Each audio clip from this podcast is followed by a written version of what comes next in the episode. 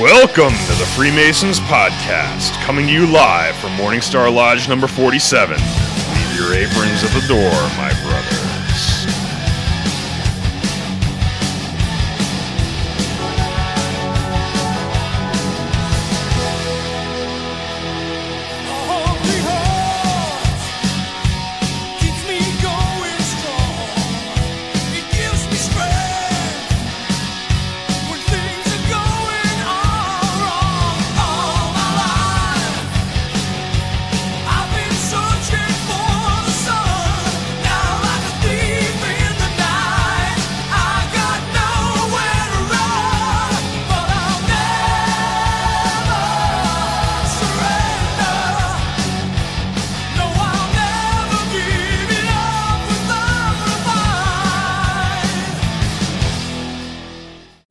Hello and welcome to the Freemasons Podcast. I am your host, Right Worshipful Brother George Mudry, and with me tonight, Brother Rocco.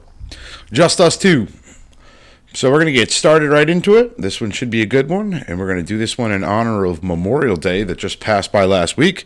We had our special guest Gideon in the house, and uh, I guess we figured that everybody needed a week vacation off of after that podcast, so... All right, first thing we're going to start off with our usual. We have a ton of things to cover in, in uh, shout-outs and all that, so we're going to get right into it. Uponthepoint dot com, they have some cool coins. He actually just has one uh, not too long ago that he created. It's actually the hand for anybody who watches Game of Thrones. It's actually the shape of the hand with a Masonic ring on it. It's pretty cool. But uh, go on his website and have a look and see what you see what you... think about it. I think it's pretty cool, actually. I want to get one. Yeah, I wouldn't mind one of those things on my lapel pin. And it's pretty cool, right? Yeah, definitely. So. All right. It's uh, definitely with the theme of things right now, because everyone's rewatching. Abs- yeah, yeah, definitely. Um, I also want to plug our own w w w dot the freemasons podcast dot com. I made a Memorial Day shirt that uh, I am going to donate the profits to Wounded Warrior Project. Should anybody buy one? So go on there, support the veterans, and especially the Wounded Warrior Project. All right, let's get into some shout-outs and toasts here. We got some shout-outs. Um, William Odell, Scott Taylor, Junior, Adam Beschel. I apologize again if I butcher your name. Freddie Thurman the third, Javier Rodriguez Pellet Pelletier. Pelletier, I think I... I I again, I apologize if I butcher your last name. Uh, Suzanne Rafferty, uh, Mike Bunkowski, Dylan, Dylan. So, those are the Facebook uh, likes. So, thank you very much for listening. Brethren, right hand to arms. To arms. Ready. Ready. Aim. Aim. Fire, good fire, fire all. Together.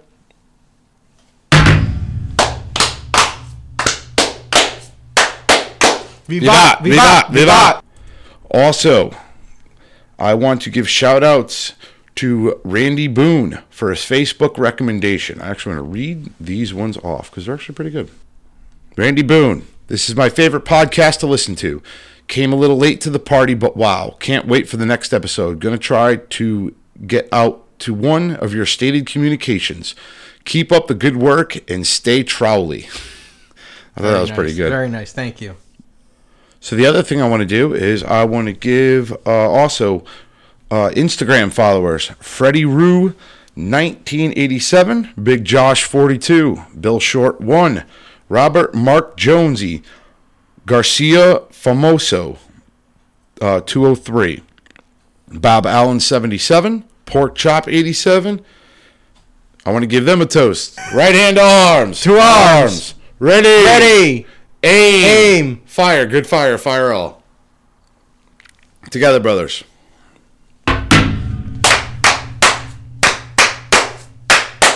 Vivat. Vivat. Vivat. All right. Last one. At least we had two people speaking. Yeah. No, I like, yeah, definitely a better, sounded a little bit better. All right. Here we go.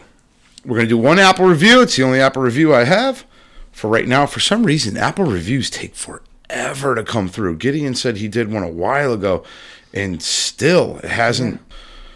This five-star review comes from A C B from R I, which would be Rhode Island, obviously.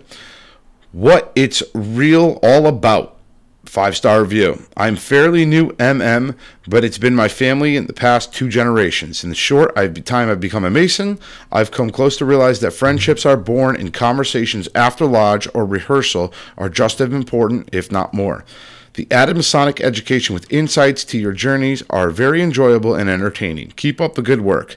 I hope to visit your lodge soon, or at least the farm degree. That's awesome. I agree, and I thank you. You know, I just want to say that it's not just about um, us coming up here and recording a podcast where we, you know, it's it's we're sharing a little piece of our journey, our Masonic journey, with everyone in the podcast group, mm-hmm. and um, and the listeners, and the listeners, and it's it's really nice to see when you guys give us feedback back and give us, you know, advice and tell us, hey, you guys are doing a good job. It, that really helps, and it, it definitely uh, warms our hearts. Mm. So just want to throw that out there. Definitely appreciate it. All right, couple last plugs. Freemasons Podcast Facebook page. I have to apologize to everybody who's on the Facebook um, podcast page because the app pages won't let me in it. It just scrolls and scrolls and so. So I can't post anything, and everything has to be done through my Facebook, which is a major league pain. But I will be posting as soon as the app decides to start working again. Um, the other thing is the uh, Facebook podcast community page. Jump on there. A lot of communication, a lot of talking. We put up actually more famous Freemasons the last time we did it, and it's uh, a great little group of everybody who communicates and talks from around the world. We got Links in Australia talking to Nathan in, in uh, England. And then we got uh, Gideon in Holland talking to Rob Fowler in Missouri. Like, it's a really great and thing. And that's why we do it, right? That's, that's exactly that's, why we do it. I mean, it's awesome. And the last thing, last little thing I want to throw in there is I started a YouTube channel. The only thing I have up there is the video of Puppet George. That's the only one I've put up there yet, but pretty soon I'm going to be investing in a camera that's going to be mounted on a wall, and we are going to start recording our episodes. So I'd ask that you go on there and subscribe. Again, it's a brand new channel. So we're going to be, uh, well, that's what I'm going to be doing. We'll be putting on the YouTube, and that's what we're going to do. But we have one other order of business to do before we move on to our main topic, and that is the last week we were we started a new segment, which is the Benjamin Franklin's thirteen Virtues. The last time that we did it was the card of resolution, and that one's been put off aside. So, uh, did you do anything of, of resolution, Rocco?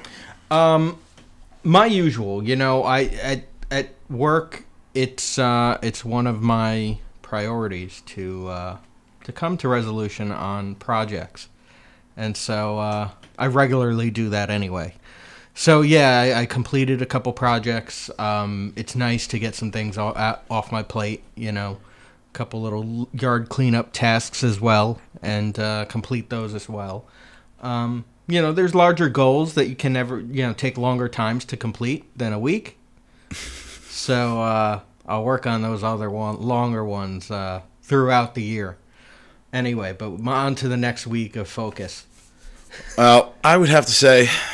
Yeah, um, I guess I did. I guess one of the major ones was the kids yelling at me for the last two weeks to set up the pool, so I set up the pool. So, yeah. And I didn't. They asked to set up the pool, and I just did it. Just Normally, did it. I would be like hem and haw about it, but I didn't. So, yeah, listen, it's going to come anyway. I will say that's a win anyway. In my book. Again, yeah. I'm not going to get into all the resolutions, but that's one that I picked. So, all right, Rocco, you need to bring your butt over here and pick a card. All right. Now they're all in. They're they're in no particular order. I'm not able to see any. Can't see any. I'm kind of mixing them up. And yank. Ooh, what does he go with? He goes with industry. Woo-hoo. All the right. Beehive. Beehive. The beehive, which is... That's a good one for me. Yes, it is. Me too, because I never stop. This no, one's going right to be... No, right now, real. For me, this is good. I mean, one of my goals, right, is to uh, eventually one day grow all my food, right, at home.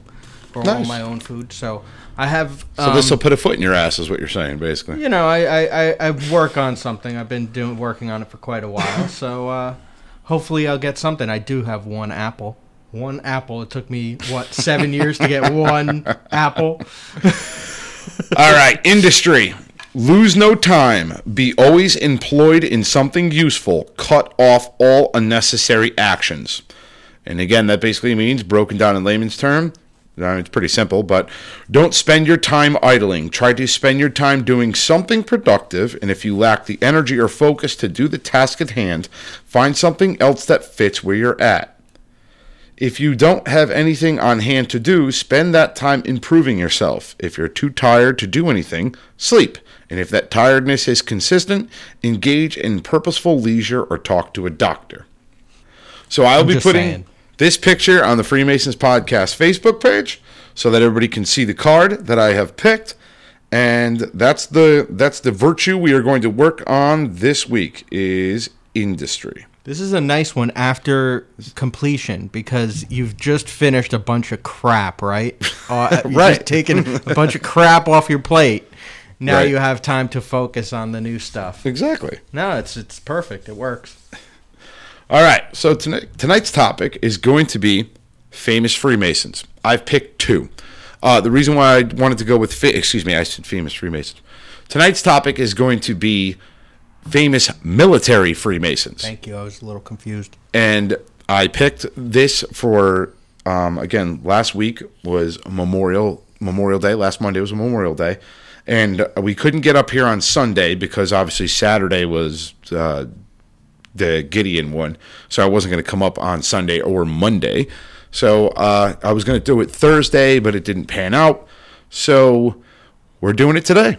And again, Sunday uh, wasn't able to be around, so here we are on Monday. We took an entire week vacation. But so I wanted to do this in light of Memorial Day, and we I picked two famous military men who were, and again, there's many of them, but I picked uh, my two favorite ones. So this is what we're going to go with. My first have to be John Paul Jones. John Paul Jones, um, he was a brother, and he was a leading naval figure of the American Revolution.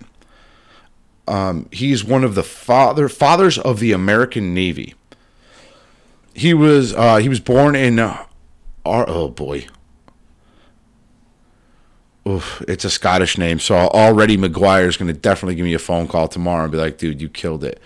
We'll just say Kirkbean, Scotland. I just threw, I just, you just woke me up. I'm sorry because my uh, my father-in-law's name is John Jones. So he was born in uh, Kirkbean, Scotland, in on July sixth, seventeen forty-seven, as John Paul. He became a member of Saint Bernard's Masonic Lodge number one twenty-two. Uh, Kirk, Kirkcudbright, Scotland, and was raised to Master Mason on November twenty-seventh, seventeen seventy. Um, I'm citing this off of Portsmouth Freemasons dot org. Just for anybody who's interested who wants to look this up. I'm uh, throwing my site out there. That's that. Here's what's interested. He he was um you're gonna he was interesting. Yeah, he was a very interesting Freemason. Uh, Very interesting man in general. Was, no, I'm saying he was buried, and then they dug him up. Oh, what do you mean? Uh, his body after he, he passed? The, yeah, they dug him up. Well, we'll get into that in a minute. But uh, he worked aboard, uh, well, excuse me, um, John Paul left school at the age of twelve and thirteen and became an apprentice to a local shipper. He worked aboard a series of commercial ships, finally earning his own command. Um...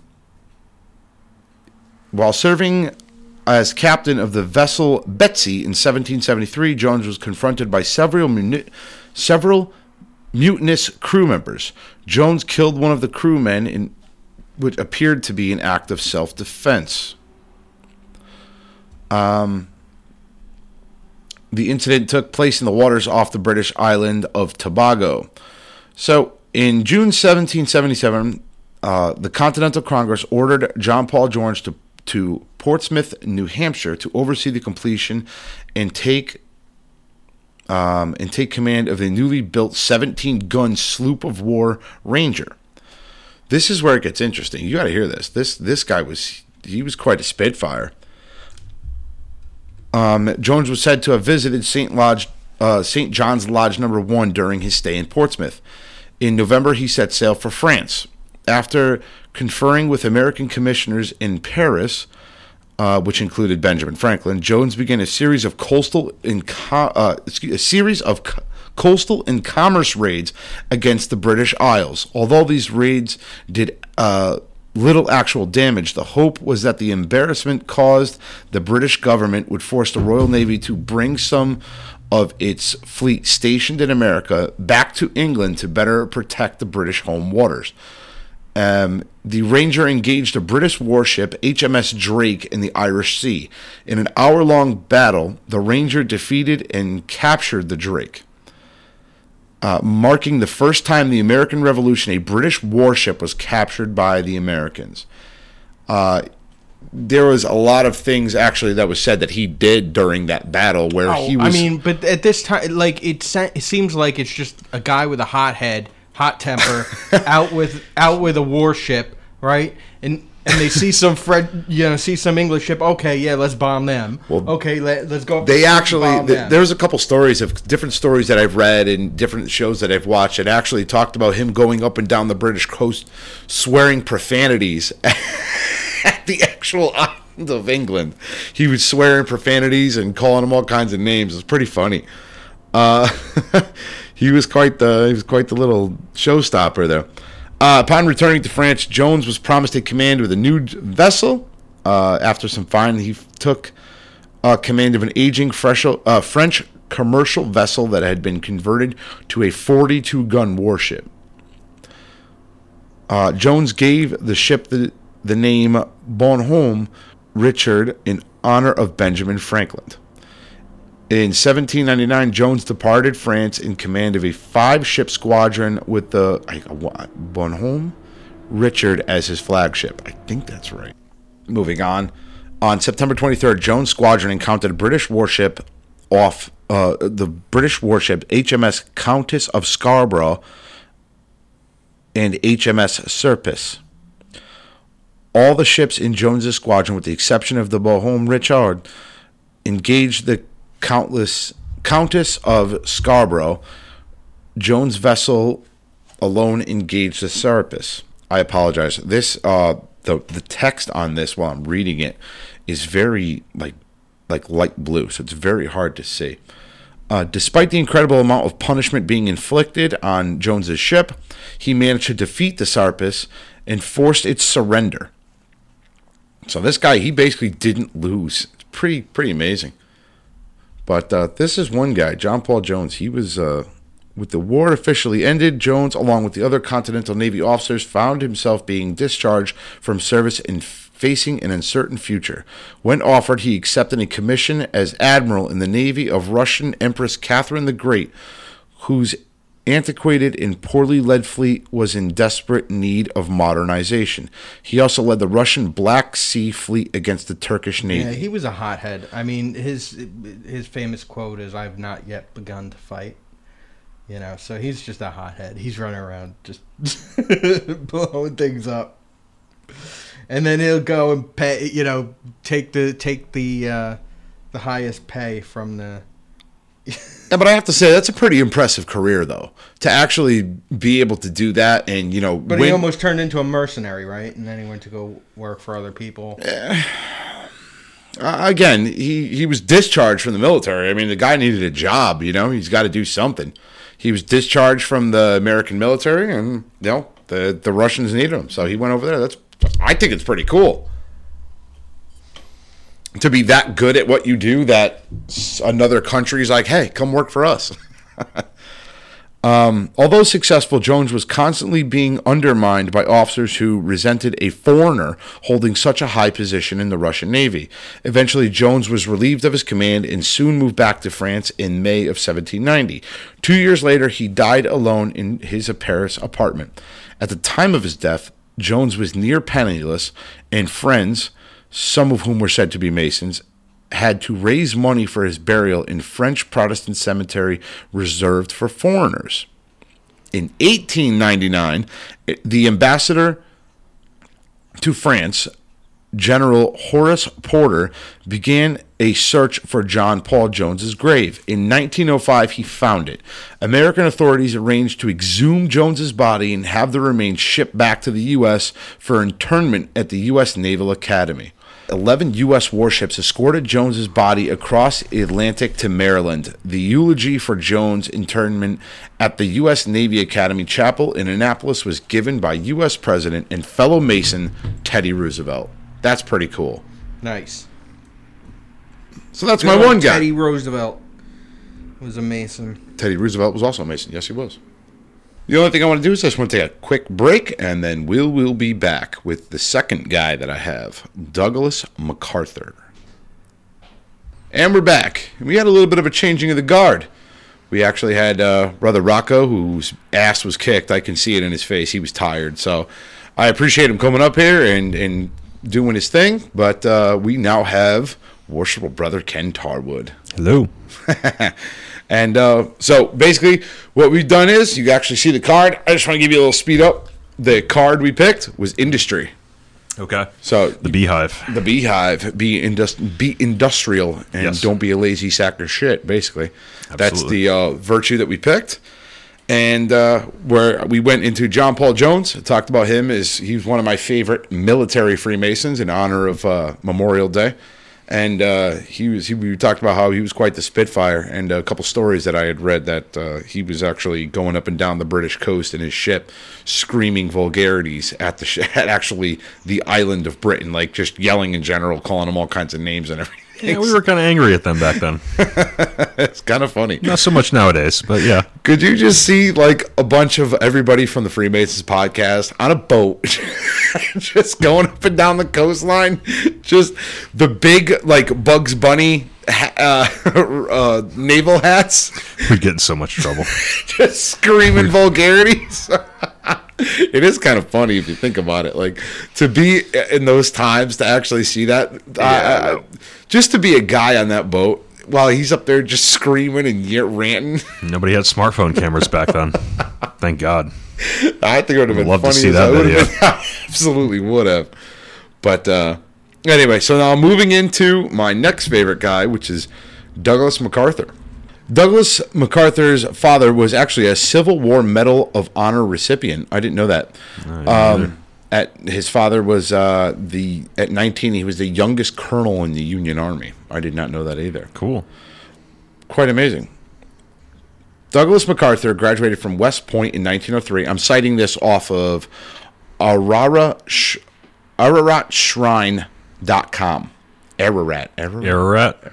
The, it looks like it, but I can't tell. A R A R A T. Yeah. Ararat. Okay.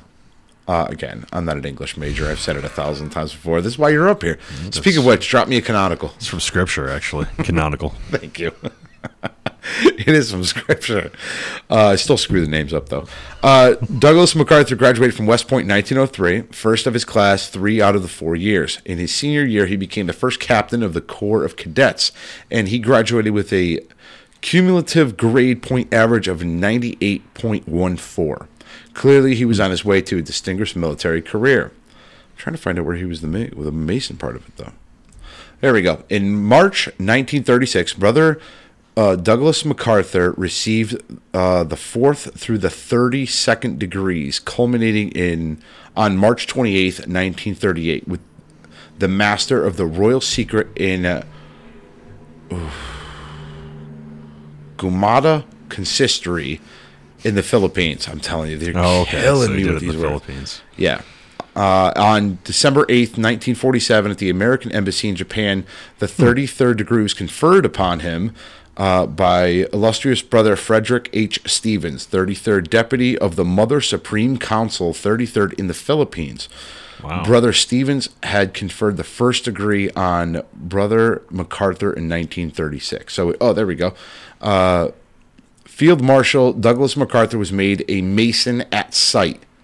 Uh, on January fourteenth, nineteen thirty-six, by Samuel R. Hawthorne, the Grand Master of Masons in the Philippines. What does Mason at sight mean? I, I, I imagine that means take all three degrees in one shot. Like you're just, because boom, you're a Mason. Yeah, because here we go.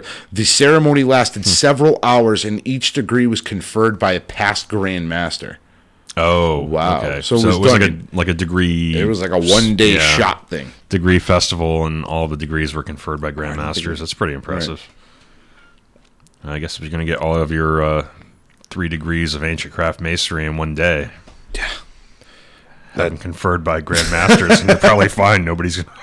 Nobody's going to give you any crap about Nobody's that. Nobody's going to bitch. Wow. Uh, General MacArthur received that special ceremony because of his role as commander in charge of the training of the Philippines Armed Forces, mm-hmm. and because his father was also a master mason and had been the military governor of the island from nineteen hundred to nineteen oh one. That I didn't know. Yeah, he was um, wow. He was kind of a celebrity in the Philippines. Kind of makes sense. Yeah, clearly. A significant com- contribution to masonry occurred in nineteen forty-seven when Supreme Commander MacArthur requested permission from the Japanese government to allow Japanese naturals to join Masonic lodges. The Grand Lodge of the Philippines in nineteen forty-seven instituted the first lodge at Yokosuka Naval... Yokosuka. God... I am terrible at this. I'm only getting worse. Like I Yokosuka thought, sounds Yokosuka. Right. So it, yeah, that's what it is. But I, I, I'm getting worse as time goes on. It's like I'm having a stroke or something. Like it's terrible. Um, you should have somebody looking over your shoulder and correcting you. I, I really should. You know what? You should actually park your chair right next to me so you could read because uh, so I could just like there. tap you on the shoulder and and just Yokosuka. Oh, Yokosuka. Uh, anyway, moving back. Uh, the Grand Lodge of Philippines in nineteen forty-seven instituted the first lodge at Yokosuka Naval Base and later three lodges in Tokyo. The ritual was translated into Japanese for Lodge of Japanese Nationals. The Grand Lodge of Japan was formed in on June first, nineteen fifty-seven. Could you imagine this guy wow. was one of the founding fathers of a Grand Lodge in another country? Yeah, that's pretty impressive. That's crazy. Today, it supports over twenty-one lodges and four thousand members. The new mm. Tokyo Masonic Center, valued at over fifty million dollars, mm. was featured in an article by Florin D. Quick. Way too many acronyms for that. Come, look Hold at on, this. I'm coming over. Yeah, come over. You got to see this. Like, what is that? Um. Okay, so there's a bunch of Latin characters on the screen, and I don't know what any of them. It looks mean. like they, they all look like consonants to me. So, just say anything. I don't even know what that is. There's like a backwards P. It's like a B with an extra tail on the bottom of it. Okay, P. I'm gonna go with just American stuff. P B G B M B. I, I imagine maybe that's just past Grand, past Grand Master. Master I don't know what the acronyms are in the middle, or I, but whatever. Of Japan in the May issue of the Scottish Rite Journal. Uh, Douglas MacArthur was an active Mason and played a significant role in the development of masonry in Japan. In fact, the Douglas MacArthur Memorial in Norfolk, Virginia, has on display much of his Masonic regalia, including his third-degree apron, his shrine fez, his thirty-third degree Scottish Rite cap, and ring, and other Masonic awards. That's pretty pretty impressive. Yeah, I mean, in the war, he was um, a pretty impressive figure, too. One of I want so. uh, I, I want to look up his quote, because I know he's got some quotes. Oh, he's got a lot. Uh, John Paul Jones was, I haven't even begun to, I have not yes, begun to have fight. have not begun the fight. I went. I punched in, it's on brainy quote dot com, and these are just a couple of the quotes that he's got. Uh, and I just want to do the famous one. I think it was this one right here. Duty, honor, country. Those three hallowed words reverently dictate what you ought to be, what you can be, and what you will be. That's awesome. Mm. That's a great quote. It really is. Pretty so. profound. Old soldiers never die. They just fade away. I th- Is that really you know, him? I guess I'm, I want. Yeah, I want to look this up because... Honestly, I can't figure out... I, I could have swore that General George Patton was, but believe it or not, I looked it up, and there's no evidence of it that I can find. We are not retreating. We are advancing in another direction. That wasn't Patton, like though, was it? No, that was MacArthur. I was going to say, that was yeah, MacArthur. Sounds, sounds like him. There's actually a...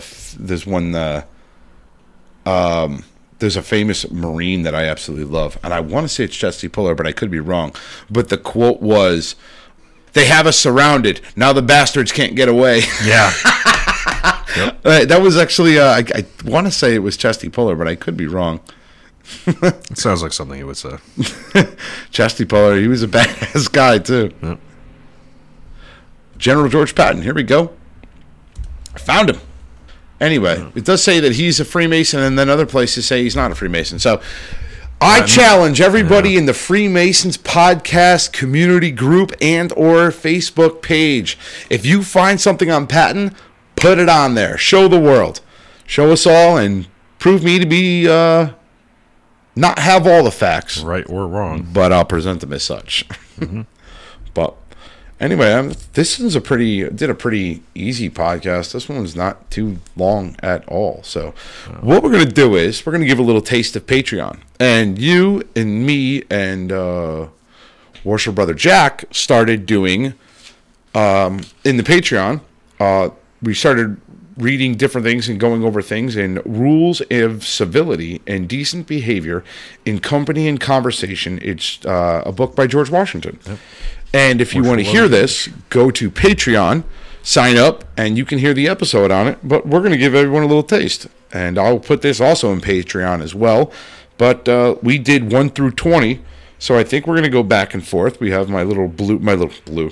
The, the red book. The pen is blue! The red book. The red book. The rules of civility. Uh, and uh, we're just going to go back and forth. We're going to talk about these things. So, do it. Let's move on to the next segment. We're going to go start with number twenty-one. And again, he had a bunch of these, but we're going to start with twenty-one and we're going to move on. I don't have my book in front of me, so I'm going to have to listen very closely. I'll pass it back and forth. Reproach. None for the infirmities of nature, nor delight to put them that have in mind thereof. Reproach none for the infirmities of nature, nor delight to put them that have in mind thereof. Okay, so... To me, and I could be completely wrong in my reading of this. Well, listen, I'm, my eyes are already cross-eyed reading that one, but go ahead. Um, I believe it means don't, basically don't make fun of or point out um, infirmities of nature. So if somebody has some sort of disability um, or something that makes them different from you, don't okay. draw attention to that fact or make fun of them for that. That's a, I didn't even think. Which seems pretty civil to me. I thought now the way I picture this, and again, I'm just a jarhead, so this is the way I think of it. Reproach none for the infirmities of nature. I'm thinking somebody's inside their house while somebody's out freezing in the cold, and through the window they're going, ha ha. So you're taking nature your very literally. Yeah. Sucks for you. It's raining on you. How sad. That's the way I took it, but. Yeah, infirmities. Infirmities, you know, obviously to me means um, you know, some kind of ailment. Some I kind see. of physical disability or some kind of malady, you know, some kind of something's oh, wrong sense. with you, right? You've got some kind of disorder. Um, of nature would mean, you know, you, you have it of your, you didn't do it to yourself. Right. You were right. either born with it or it happened to you because of disease or something like that. But reproach none, so don't don't call attention to it or don't make fun of people for that because they're different from you. I guess it makes sense. Yeah, and being that it's only us two here, too. We're always right. So. Yeah. Yep, I'm going to go with that's correct. So that was twenty-one. Yep. Number twenty-two. Show not yourself glad at the misfortune of another, though he were your enemy. This is a good one. Show hmm. not yourself glad at the misfortune of another, though he were your enemy. Uh, uh, I think that's pretty cut and dry for me anyway. I mean, if you see somebody who's homeless, you know, on the side of the road, you know, picking through a garbage can, like, don't make fun of them because they have it harder than you. Mm-hmm. You know, lend a helping hand, if anything. You know? And don't wish that on somebody, even if he were your enemy. Right. Because, you know. I think that was pretty cut and dry. Yeah. I mean, to me, anyway. Everyone. Be a decent human being. Why don't you do number twenty-three, too? Because that one was kind of a cut. That was pretty much. It was much, an easy one, yeah. That was an easy one. Number twenty-three, when you see a crime punished, you may be inwardly pleased, but always show pity to the suffering offender. So even when you see justice done, mm-hmm. you shouldn't dance around and say, you know, hooray, he's going to the gallows. That depends. Yeah. If you yeah, crash three true. planes into different buildings. Yeah, yeah.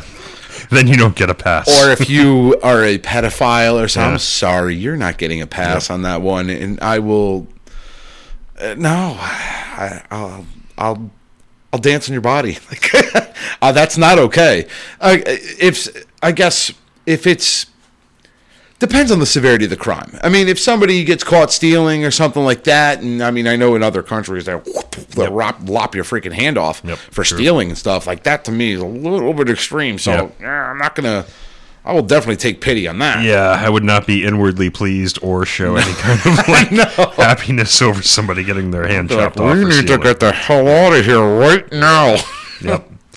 You may be inwardly pleased, mm. but always show pity to the suffering offender. I, I can be down with that one for certain things. Yeah. I, I would like to modify that one. Yep. Well, you know, the, the well, crimes for which people were being punished back in, you know. Right. Worshipful Brother George's time and prior to that were right. true, and this probably not as well. I mean, I guess they could have been seve- as severe as some of the the crimes of. And you're talking about day and age, just but to be clear, you're talking about Worshipful Brother George Washington. Yes, Worshipful Brother George Washington, not Right Worshipful Brother George Mudry. Actually, he'd be most worshipful of anything because he yeah. was a Grand Master. But again, George is we're all was was George. Uh, A Grand Master? Yes, he I was. thought he declined that. No, he didn't. Oh. He declined. To my knowledge, he declined. They offered him the position of being the Grand Master of the United States of America, ah. and he refused it. He said that each state Ooh, should okay. govern themselves independently. Okay, that's what he refused. But I think he was. Uh, I could fact check this. I'm gonna fact check myself because fact check going. yourself. I fact check myself. I know it wasn't of Pennsylvania. Uh, it might have been Virginia. Okay. That could be true. I mean, I've always called him Worshipful Brother George. I, too, can be wrong. So you're right now. Have been and... Already popping in this. He was... An R. Grand, oh. I'm looking it up right now. I'm actually on the G W memorial dot org. Great place to visit if anybody wants to go. Yeah. Um, that information is, uh, I'm sure, official and correct in all ways. Yeah, this is a this is an official thing right here. The George Washington Masonic Memorial, awesome Actually, place to visit too. Yeah, it definitely is, especially when you go up the all the uh, the different levels of the inside of it. Have you been there, Con? No, you've, you've never seen, been there. I've seen like walking tours on really YouTube free. and stuff like that, but I've never actually. And you go that. up to the top, and next trip to D C, I'm headed there. Just want to look this up real quick. You can keep doing. How about you do the next one while I'm looking this up? Well, number twenty-four is an easy one, George. Oh, boy. Do not laugh too much or too loud in public. I mean, you can't misinterpret that one. Do not laugh or talk too loud in public? Do not laugh too much or too loud in public. Okay. So basically, you know, if somebody tells a joke, don't stop the whole room by being like, oh, ho, ho, ho, ho, ho. You know, keep it together. In modern times, don't be a loud cell phone talker. No. Well, yeah. Yep. There's nothing worse than being in line and the guys behind you just screaming, I'm on my way! I'm on my way! I'll well, be there in five. The only thing worse, worse, perhaps, is when they're telling jokes back and forth on said cell phone and the guy starts laughing in a line full of people. Nobody's privy to the same joke. Nobody knows what the hell you're laughing about. But in general, do not laugh too much or too loud in public. I'm guilty of that one. Keep going. Keep all right, going. Number twenty-five. Superfluous compliments and all affectation of ceremony are to be avoided. Yet where due, they are not to be neglected. Hmm.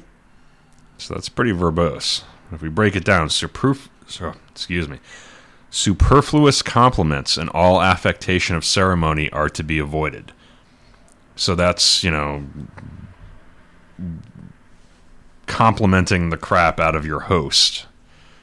And um, everything that goes along with that should be avoided.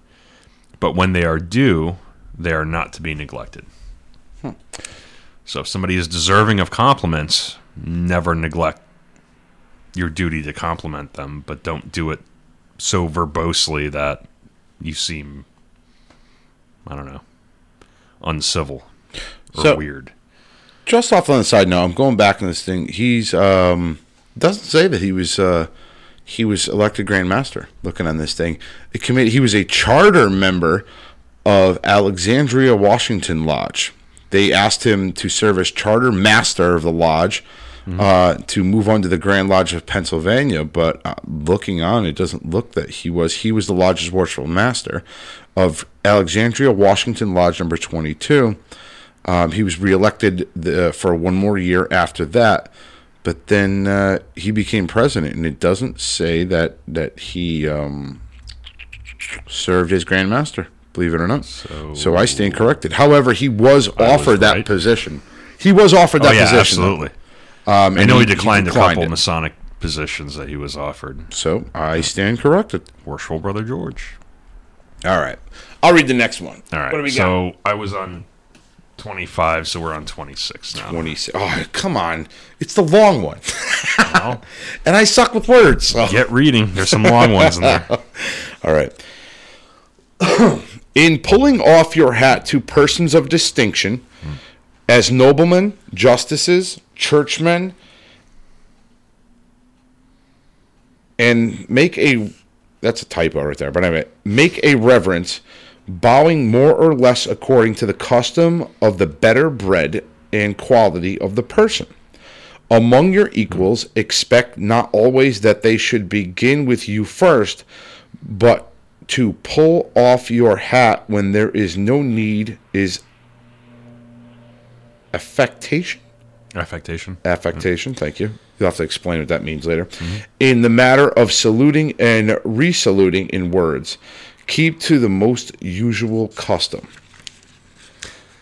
Yep, so I think in uh, in the long, long ago, in former times, it was always, and I could be wrong about this, but even in the United States, I believe it was proper to, if somebody was ahead of you in rank, so if it were...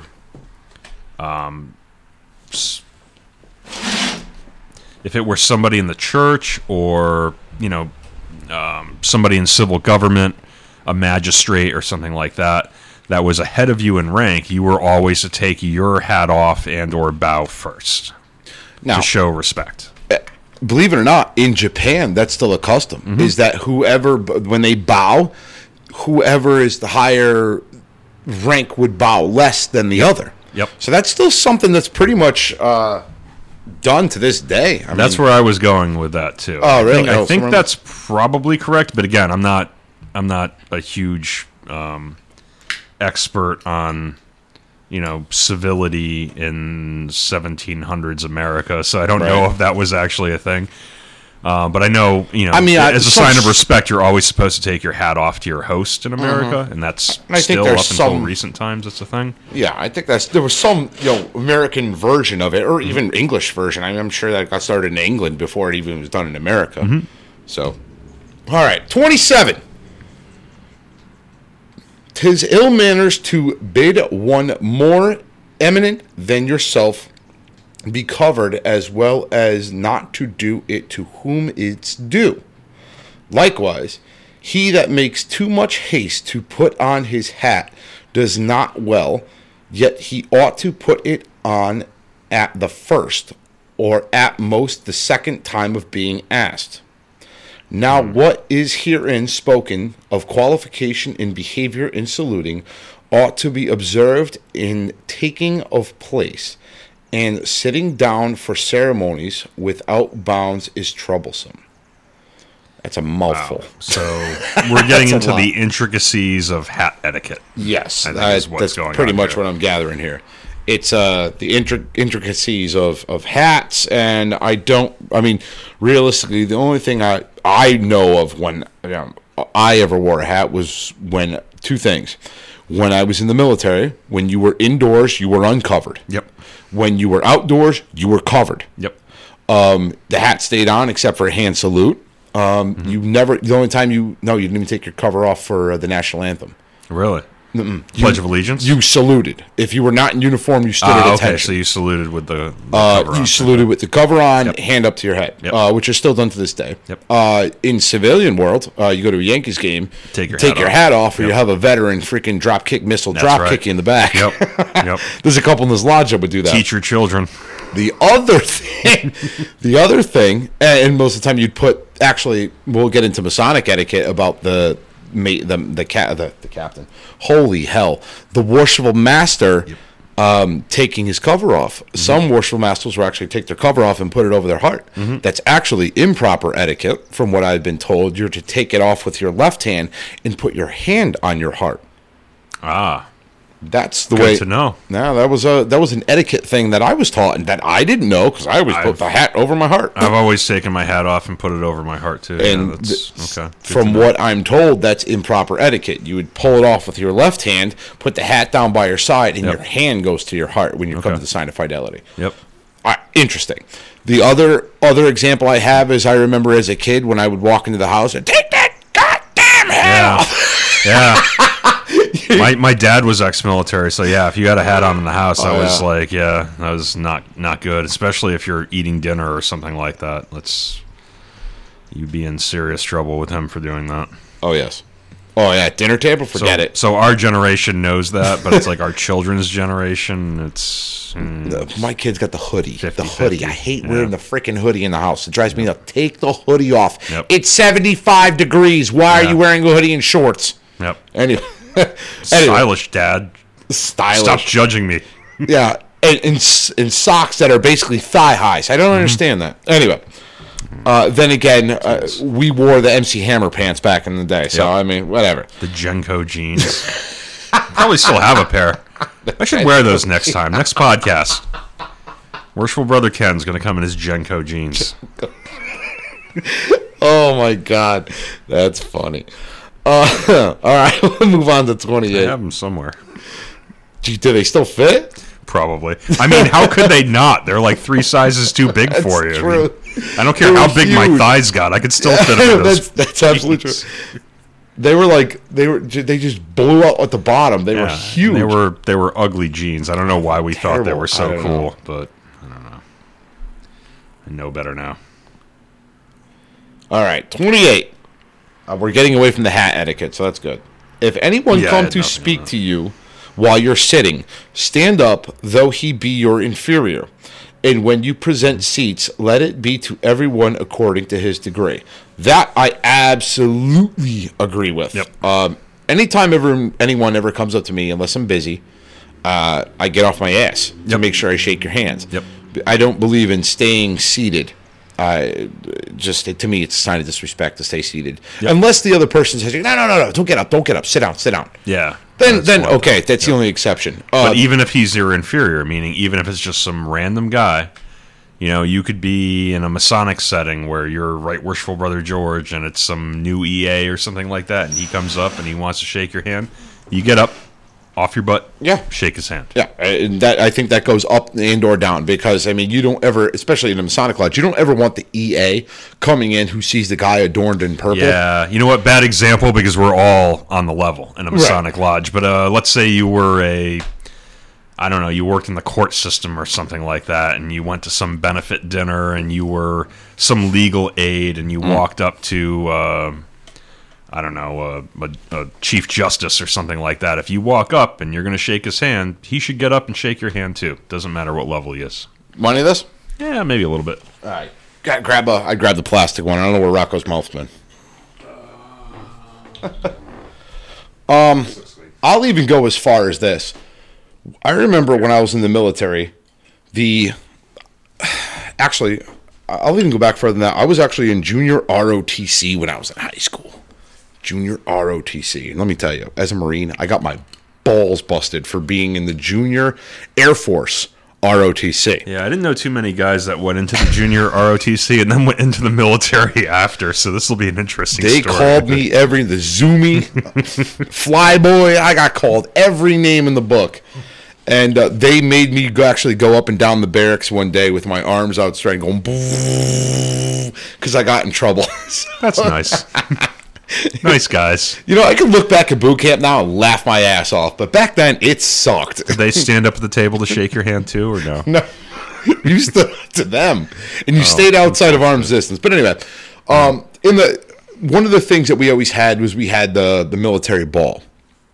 We had the junior R O T C ball, which was basically, you know, all the R O T C got together and everything. But one of the major things that we never did was you never, ever, ever took off your uniform jacket until the captain, the highest ranking officer mm-hmm. in the room, took his jacket off. And as a matter of fact, I tried to mm-hmm. instill that at our table lodge uh, on Saturday. That I said, mm-hmm. uh, everybody's jacket stays on until the Warship Master t- tells him to take his off. Yeah, you follow the master's lead. Follow the master's yep. lead. And that, I think that's falls right in line with this, is standing yep. up, and it, it's just proper etiquette of respecting those that are higher than you. Yep. Or, you know, just in general. It was a bigger deal back then, so he's probably saying something that, you know, everybody thinks is normal back in the seventeen hundreds, mm-hmm. but this day and age, people could uh, could learn a lesson or two from that. I mean, that's... Absolutely. I've seen plenty of people, even in a business setting, even in a corporate setting, where the you know the, the, the president of a division or something will be sitting down, and somebody will come over to shake their hand, and they'll just mm. sit there, give them a limp, yeah. limp handshake from a seated position. Chivalry's dead, and that's what Freemasonry's yeah. trying to keep. Yeah, is chivalry and being a, a upstanding guy and, and really working on your etiquette, I guess, yep. as a man and as a person, you know. Keep the rules of civility alive. So I'm going to go up to thirty, and then I'm going to turn this back over to you. Right. I figure we'll do five at a clip. Because it's easier than just passing the book across the table. Sounds so. good. It's like a pop quiz because I feel like I haven't read the last the last five up to thirty. So that was twenty-eight. Let's move to twenty-nine. When you meet with another of greater quality than yourself, stop and retire, especially if it be at a door or any straight place to give way for him to pass. Hmm. Uh, again, I'll go back to the military. Um... If there was a D I coming down the hallway and your little private ass didn't get out of the way, you would get launched. Yep. And they used to actually say, make a hole, make a hole, or yep. gangway. Yep. was the other word. Gangway, yep. gangway. Yep. And everybody, I mean, everybody's lower rank would whoop, up yep. against the wall, and you let him go by. Yep. So, I mean, that's something that's still... And everybody would salute, too, I would imagine. Every, absolutely. Too, right? Everybody yeah, if saluted. A, if they're a higher rank than you, you're... Mm-hmm. Yep. Uh, I, no, officers, I think, were the only ones who got saluted. Again, we're going back to time. Oh, okay. I'm doing, I'm doing a... Uh, Michael J. Fox, uh, Back to the Future type yeah. thing here, but um, see, I'm not military, so the only thing I can remember about military etiquette is from movies. And I remember in uh, Hunt for Red October, I remember down ladder, make a hole. And it's like the C O's coming down the damn ladder on the submarine. You better get the hell out of the way. But those were all officers, yeah, uh, enlisted all, yep. enlisted guys, which yep. are your your your your. Your, your privates or your ensigns. Your you know. privates all the way up to, well, in the Marine Corps, it was uh, private to sergeant major of the Marine Corps. Okay. Those were all enlisted guys. I don't I don't believe, off the top of my head, they do not get saluted. Mm-hmm. Only officers do. So yep. some of them didn't get saluted. Uh, we got a hoopty going up the road. I can hear right straight through the headphones. Yep. The yep. fan belt's going, so it's pretty yeah. funny. The fan belt or the wheel bearings, one or the other. It's always the case around here. But... Uh, the enlisted guys never got saluted. Officers got saluted. But you still, if a sergeant major is coming down the hallway, you get the, you hell, get out the, the hell out yep. of his way. So. He's got something important to get to. Right. Get out of his way. It's also a sign of respect yep. as well. Move out of his way. Yep. You know, if the master is trying to get into his lodge and he's trying to get up to the east, just move out of the way. Yep. Don't don't congregate in the hallway. Move. Yeah. thirty. Last one. I'm doing it now. I'll pass it over to you. What do you All think? Right. We'll go up to forty. What do you think? Yeah, We've got sure. some time. We'll do yep. forty. Uh, in walking... The highest place in most countries seems to be on the right hand. Therefore, place yourself on the left of him whom you desire to honor. But if three walk together, the mid place is the most honorable. The mm. walk is usually given to the most worthy of the two walk together. So I think that's speaking to if you and I are walking down a hallway together. Whether it be in a Masonic lodge or a, an office building or something like that, mm-hmm. you give place to the person of rank, and that person of rank would go in the center position if there mm-hmm. were three walking together. Mm-hmm. And the second in command would be on the right. Mm-hmm. And if you're the lowest on the to- totem pole, you would be on the left. Right. So we don't do that nowadays. I can't think of any circumstance where... I mean, um, you know, there's an old kind of chivalrous thing where the, the man would walk on the right side of the woman and slightly forward. Mm-hmm. So that I make that same you example. Could, you know, whatever, guard her from horse right. splashing out of the road onto her or whatever.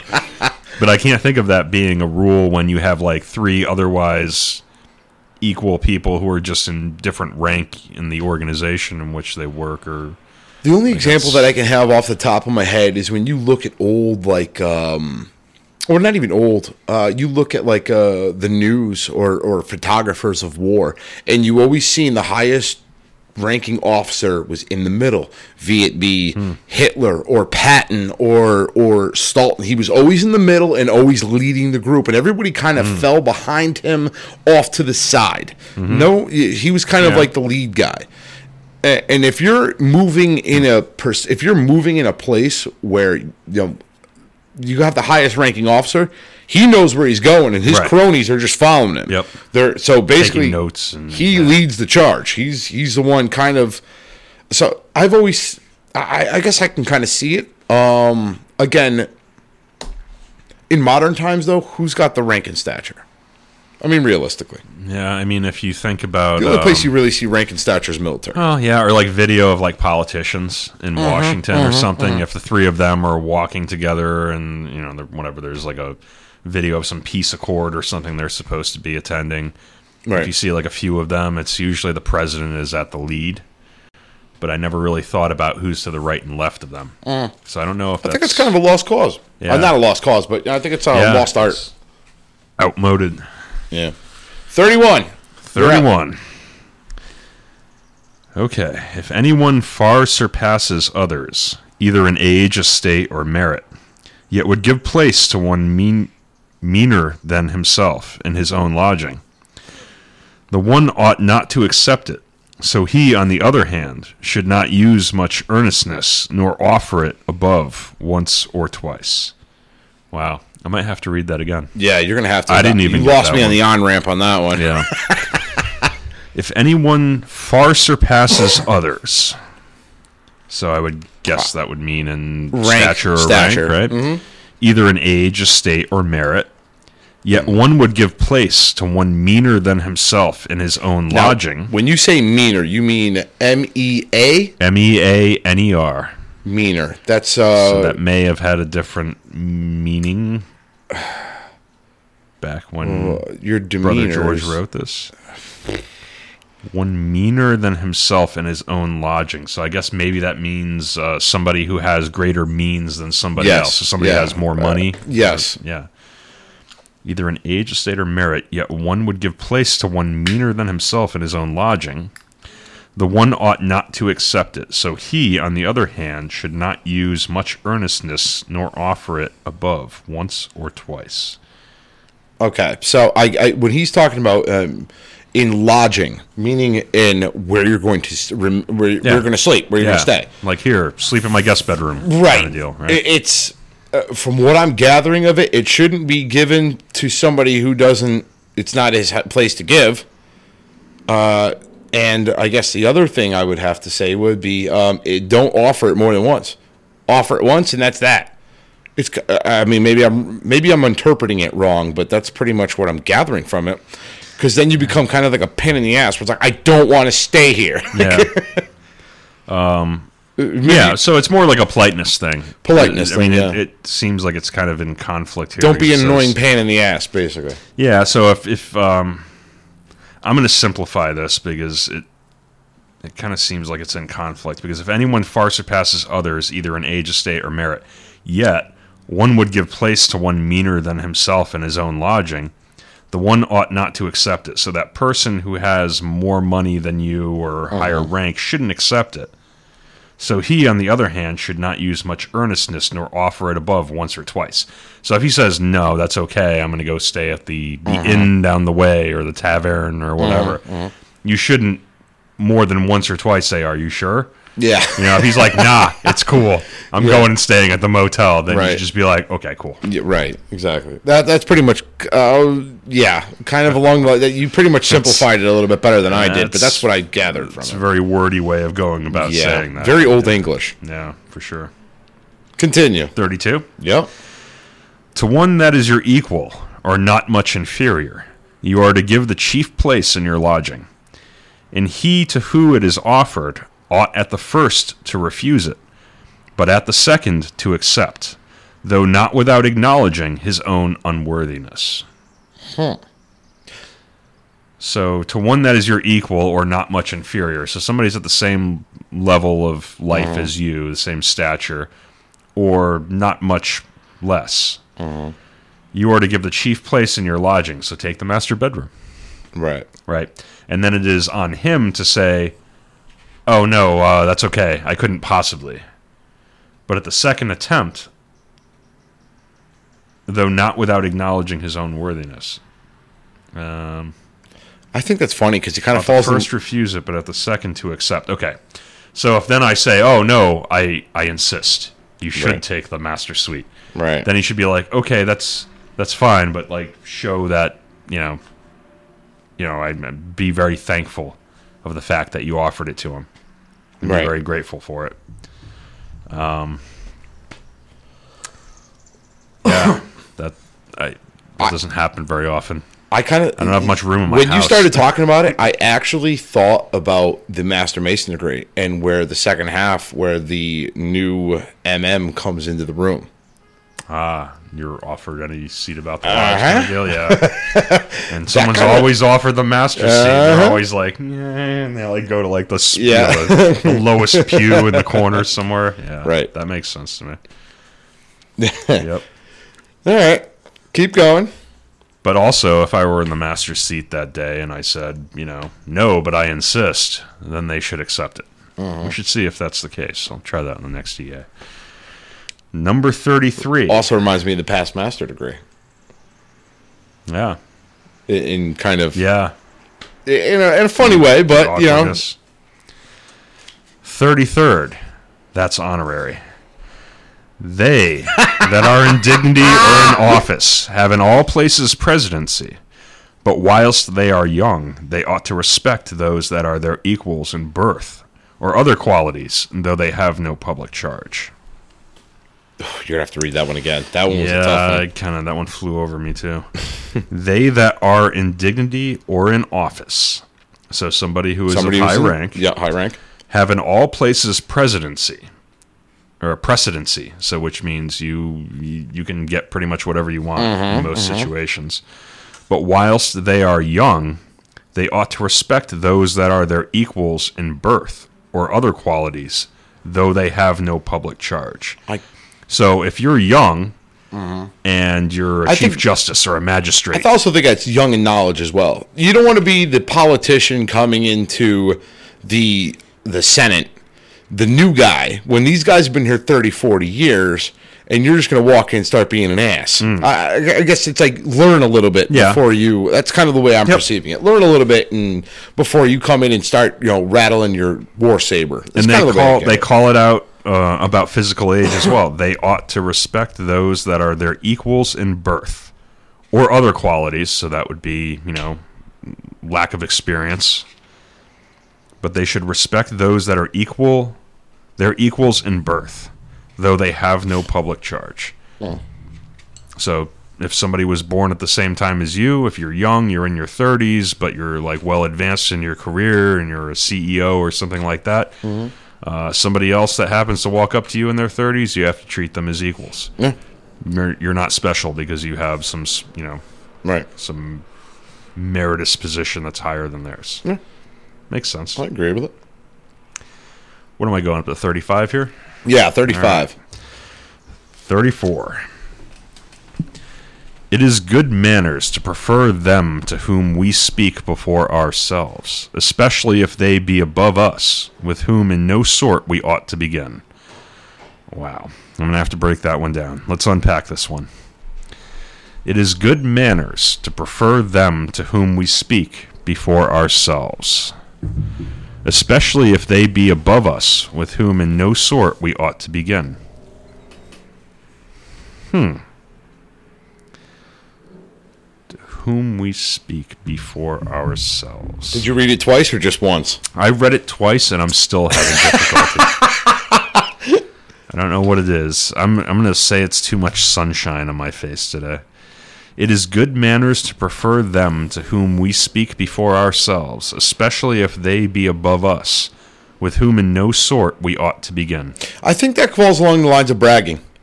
Don't talk about yourself when there's somebody else who's done more stuff than you, so to mm-hmm. speak. So, you know, if uh, the Grand Master walks in here, I'm not going to sit here and talk about how, oh, I did this and I did that and blah, blah, blah. You're going to talk up the Grand Master. Oh, this is the Grand Master of the state of Connecticut and blah, blah, blah. That's mm. kind of the way I'm perceiving it. it mm. It's kind of how I'm putting it together. And I could be way off beat, but again, it's a fact I present as such. Yeah, with that one, I feel like I should have like um, some kind of cliff notes or explanation of the thirty-fourth rule of civility. I should be like, oh, okay. Oh, yeah, that makes sense. Mm. That one's tough to uh, to wrap my brain around right now. That's the one I kind of. That's kind of what I picked up hard on in that one. So sounds reasonable to me. So I'm going to move to the thirty-fifth. thirty-fifth, because I got nothing on that one. Let your discourse with men of business be short and comprehensive, just like that sentence. Let your discourse with men of business be short and comprehensive. Um, makes sense. Get to the point. Negotiate what you got to negotiate. Let the business be done. Have a little bit of Madeira, move on. So there's a couple of people that I know that ramble on and on without actually getting to the point. Uh, I'm not going to name names, but people that I deal with on a frequent basis, frequent basis, mm-hmm. and they they just. But like in business or just in, in my personal life? Okay, in my personal life. This says specifically.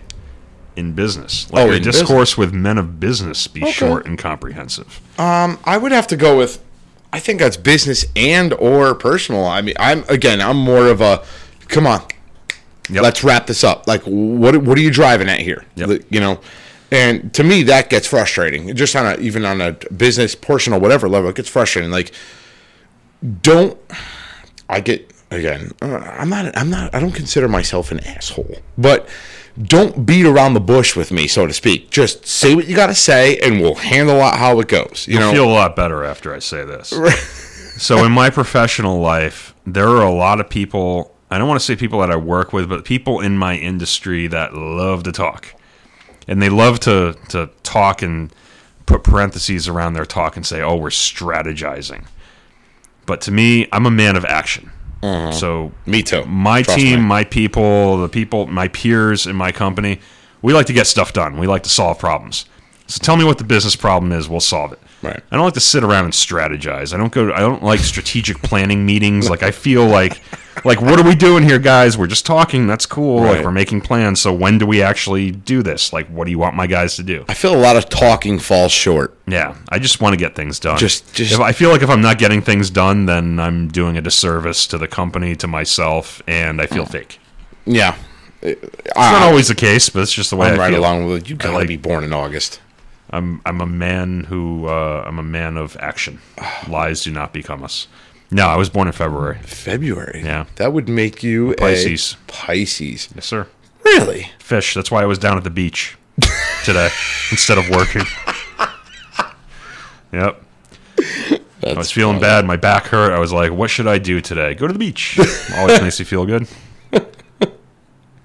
The funny thing is, the person I was talking about was a Pisces that goes and never no. gets to the point. So I thought that that's was why it funny. Sounds like a fish. uh, I try not to do that. I'm. Uh, I was born in August. I'm a Leo, and it's get to the point or I'll rip your freaking head clean off. Like there is strength.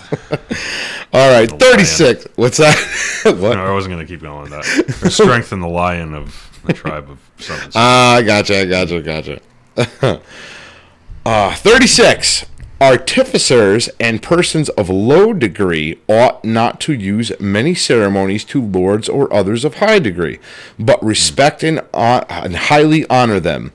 And those of high degree ought to treat them affably and courtesy without arrogance. So I think this ah. is a good one. I like this one. Yeah, I like that one too. And I'll say this.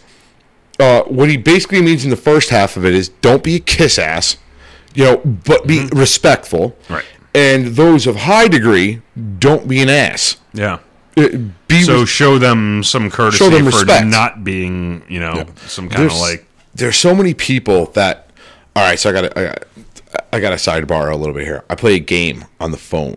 Okay, it's called uh, it's called um, uh, Game of Thrones Conquest, right? Oh, good. I'm like addicted to this game, yeah, right? How much money have you spent on this game? I actually haven't. I've been oh, a very okay, good, good boy. It's but not pay to play. Okay. I have, I have, you know, I'm not that strong, but some of the guys on this game are the biggest douchebags in the planet. They're, mm. and I, and this goes in just even your personal life. If you have, if you have a lot of money or a lot of power, don't be a douche. Don't treat the ones as, I, celebrities are the worst for this, mm. where they treat everyone like you owe them something. Not all of them. The good ones don't. Uh, no, not all of them. But You're absolutely yeah, right. And actually, are, there are Keanu Reeves who, is my yeah. absolute favorite celebrity. Yeah, I yeah, love that guy. He's awesome. He's freaking awesome. Yep. He's the most super humble, humble yeah. super humble, rides the subway. Yep. I love that guy. He's one of my absolute favorites. But some of them are just so far in their own ass. Mm-hmm. Like, it's like, why? Yeah. Because I don't know. I, I've never, I've never been like that. I've you're never, an actor. You're a pop culture icon. It's not like you're, you know. And, and you know, really bringing this into Freemasonry. Cool. Uh, when you take the dirt nap, it ain't gonna matter what you brought. Yeah, it ain't gonna matter what you got in life. Yep, that's the whole chamber of reflection. Yep, it doesn't matter what you did in your life. You're all equal in death. Yep, most of the world's religions will tell you that. Mm-hmm.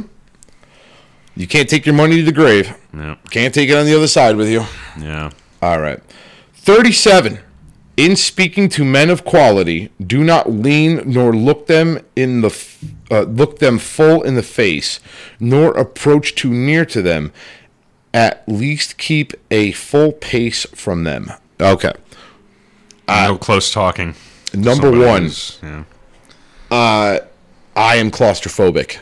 I get freaked. I'm not. I don't know if claustrophobic is the actual terminology for it. I get freaked out in crowds. I get personal freaked out. Space personal issues, space. Yeah. I have major personal space issues. Oh, when like, I'm standing in line, social with, anxiety disorder too. If it's in crowds, uh, it, it, it. Let's put it this way: if I'm in Dunkin' Donuts and you're on the, you're behind me, breathing down my shit, that I freak the fuck. Like I start, I start shaking. You'd like, never survive in China.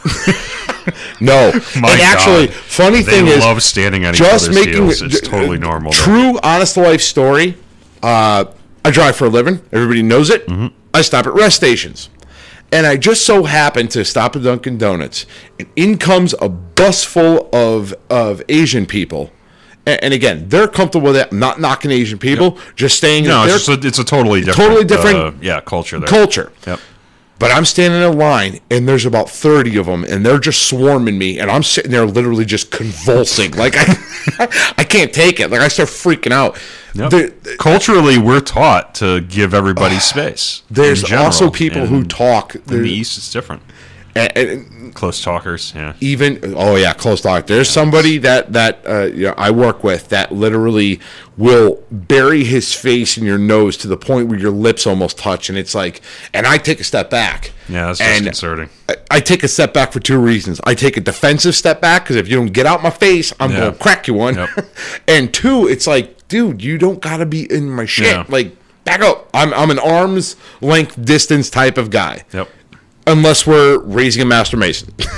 Yep. Or Unless I allow you in that ritual place. reason why you should be closer than that. Right. There's or no reason you should be closer. Or I allow you in that space. Yeah. But if I don't yeah, know you and you're just there, and this also goes on on on it goes hand in hand with loud cell phone talkers, yeah. because I've had people in Dunkin' Donuts line or any food line that's on their phone, literally buried up your ass, also on the phone yelling, yep. and I go into complete flip mode. Like I start shaking, convulsing, can't take it. But you can hear the whole conversation. Yeah, that's oh yeah. I I I I'm a, I'm with you on that. You're not weird. I, and actually, uh, it's as bad for me as that if somebody calls me on the phone, I'll leave. I'll walk out of the room. I'll mm-hmm. go to a place where it's quiet because I don't believe in anybody should be listening to your conversation, regardless if it's a private conversation, business conversation. Uh, it doesn't matter. Like, I think that should be Rule one hundred twelve of uh, George Washington's mm, rules. We should start making them. We We're going to do. Append to oh, them, my God. We'll start the whole segment. Yep. Rules of civility and decent behavior in company and conversation, according to the Freemasons according podcast. To George Mudry. According to the Freemasons podcast in modern times. Yep. All about it. If I'm talking to you, take your earbuds out of your head. Mm-hmm. No AirPods. There's no reason you should have those, and in public, take them out. Oh, my God. If you're in your bed sleeping at night, listening to an audiobook, cool, put them in. But otherwise, if I see you with them in, you're in the wrong. So says uh, Ken. Uh, I told you, add it to the book. We'll write one. We got to do it. I'm going to start it. Tonight. I got like five of them in my head right now. I do too. Oh, I hope. Oh, God, I dread Joe here listening to this episode because he's going to have a whole Puppet George one. I shan't breathe through I thine mouth. Bitches, get out my face. All right, moving on. thirty-six. Uh, thirty. Excuse me, thirty-eight. I apologize. In visiting the sick, do not presently play the physician if you be not knowing therein. Oh, I love this one. That's a good one. I love this one. No this, WebMD. No WebMD.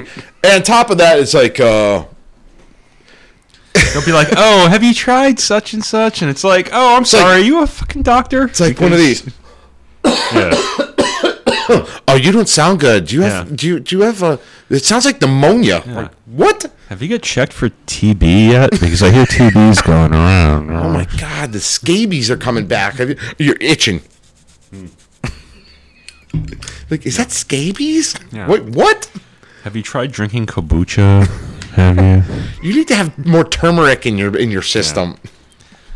Yeah. I mean, this is pretty much we're making fun of it. But oh, were you immunized? Sorry. Uh. All right, I think that's pretty much self-explanatory. Don't be. Uh... Yeah, I'm sorry about that. I really don't want to. Um... I'm, I'm not really that much of a jerk. What I'm saying is basically exactly what it says. Don't pretend to be a doctor when you're not. Exactly. So, um, my mom, love my mom, but she's guilty of this, right? If I have a little cough or. You know, oh, if my yeah. face is a little red, she'll be like, oh, you need more sunscreen. You should really be wearing more sunscreen, Ken. Oh, yeah. Or I'd be like, you know, I, if I if I sneeze or something like that, like, oh, your allergies getting you? And it's like, Mom, I don't have allergies. You know, you, like, you raised me. I never had allergies. So you're not a doctor. Stay out of other people's business. They should know to go right. see a doctor if they have something right. wrong with them. Don't Especially if it's major, doctor. You know? Yeah. All right. thirty-nine. We're going to get to forty, and then we'll wrap this up. In writing or speaking, give every person his due title according to his degree and the custom of the place. This definitely has a Masonic innuendo yep. to it. Absolutely. Uh, absolutely. Uh, in writing or speaking, give every person his due title according to his degree and the custom of his place. Yep. I think that falls in military rank as yep. well as Masonic rank, yep. uh, your title. As a Mason. Civil, uh, or doctor politics, or anything. Yep, yeah, doctor. Absolutely. Yeah, if you earn that title, if somebody's mm. writing a letter to you or they're I think it falls in context, speech though. Or whatever. Yeah. If it's a Masonic letter you're writing, add his title. Yep. Yep. If it's just, hey, Ken, you coming to the freaking podcast or not? Like yeah. it's a different story.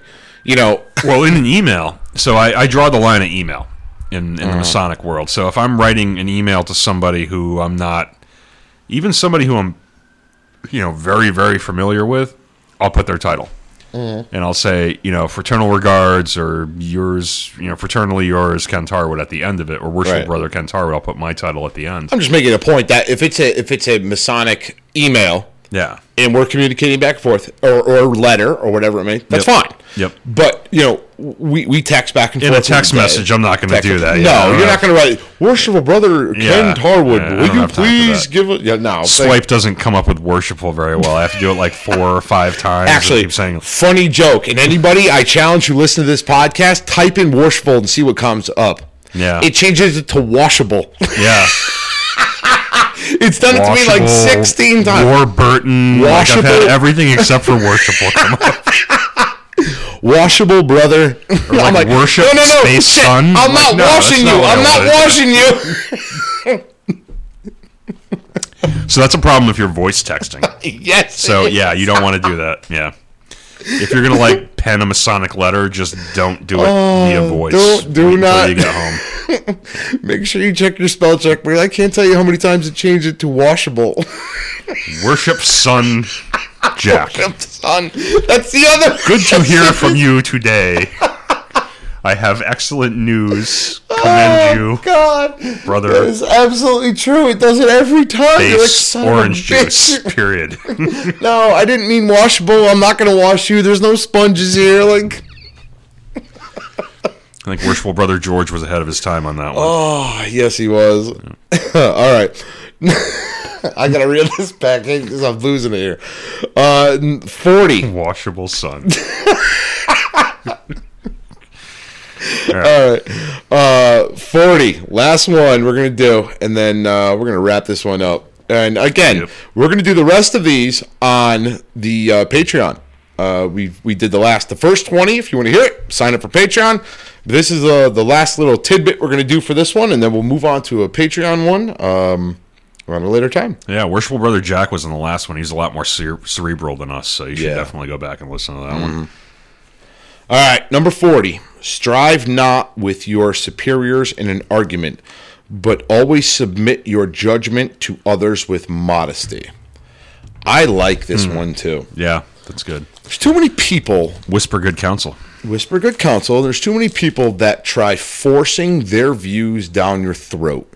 Yeah. If you want to piss me off with a quickness, like, you want to throw what out your suggestions, your thoughts, your feelings, I'm completely fine with that. Mm-hmm. But when you flip that and start turning it into, no, this is what we're going to do and you're wrong, nope. is where you're going to get the the the lion heart come out of me, because mm-hmm. that pisses me off. Like, I'll accept your I'll accept your opinion, just like, and I do. I accept mm-hmm. everyone's opinion. I think everybody's got great ideas. I'm always up for, especially, even we'll, we'll even use it in regard to this podcast. And and I want to throw him a shout out, actually, while we're on this topic.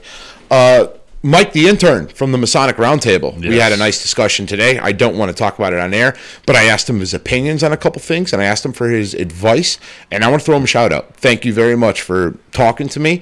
And I always accept people's thoughts and opinions, but when you flip that into, you need to do this, or you have to do that, or you're going to do that, directives and you've, judgments. Ju- yeah. You've lost me, especially no. when it's not your place to give it. Mm-hmm. Uh, and I'm not saying Mike did any of this. We had no, no, we had a great conversation. I'm talking all, about back on the main subject. Yep. So that's definitely I, I'm I'm whole, I'm down with that one. Like, give your opinion, but then shut up afterward. Yep. If they don't accept it, hey.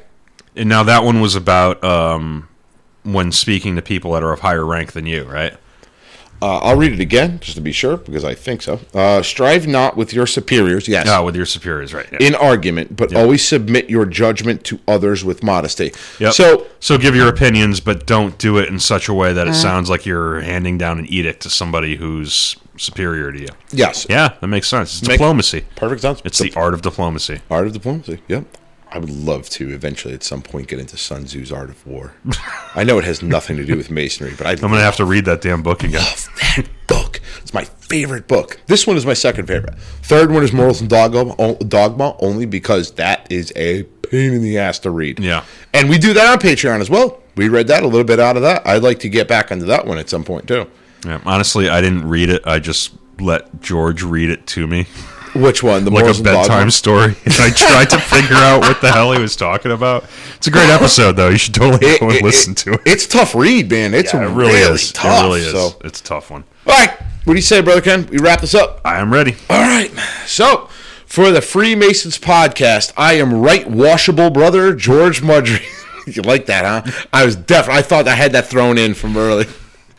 I'm worshipful Bob Ken Tarwood. All right. Have a good night, everyone.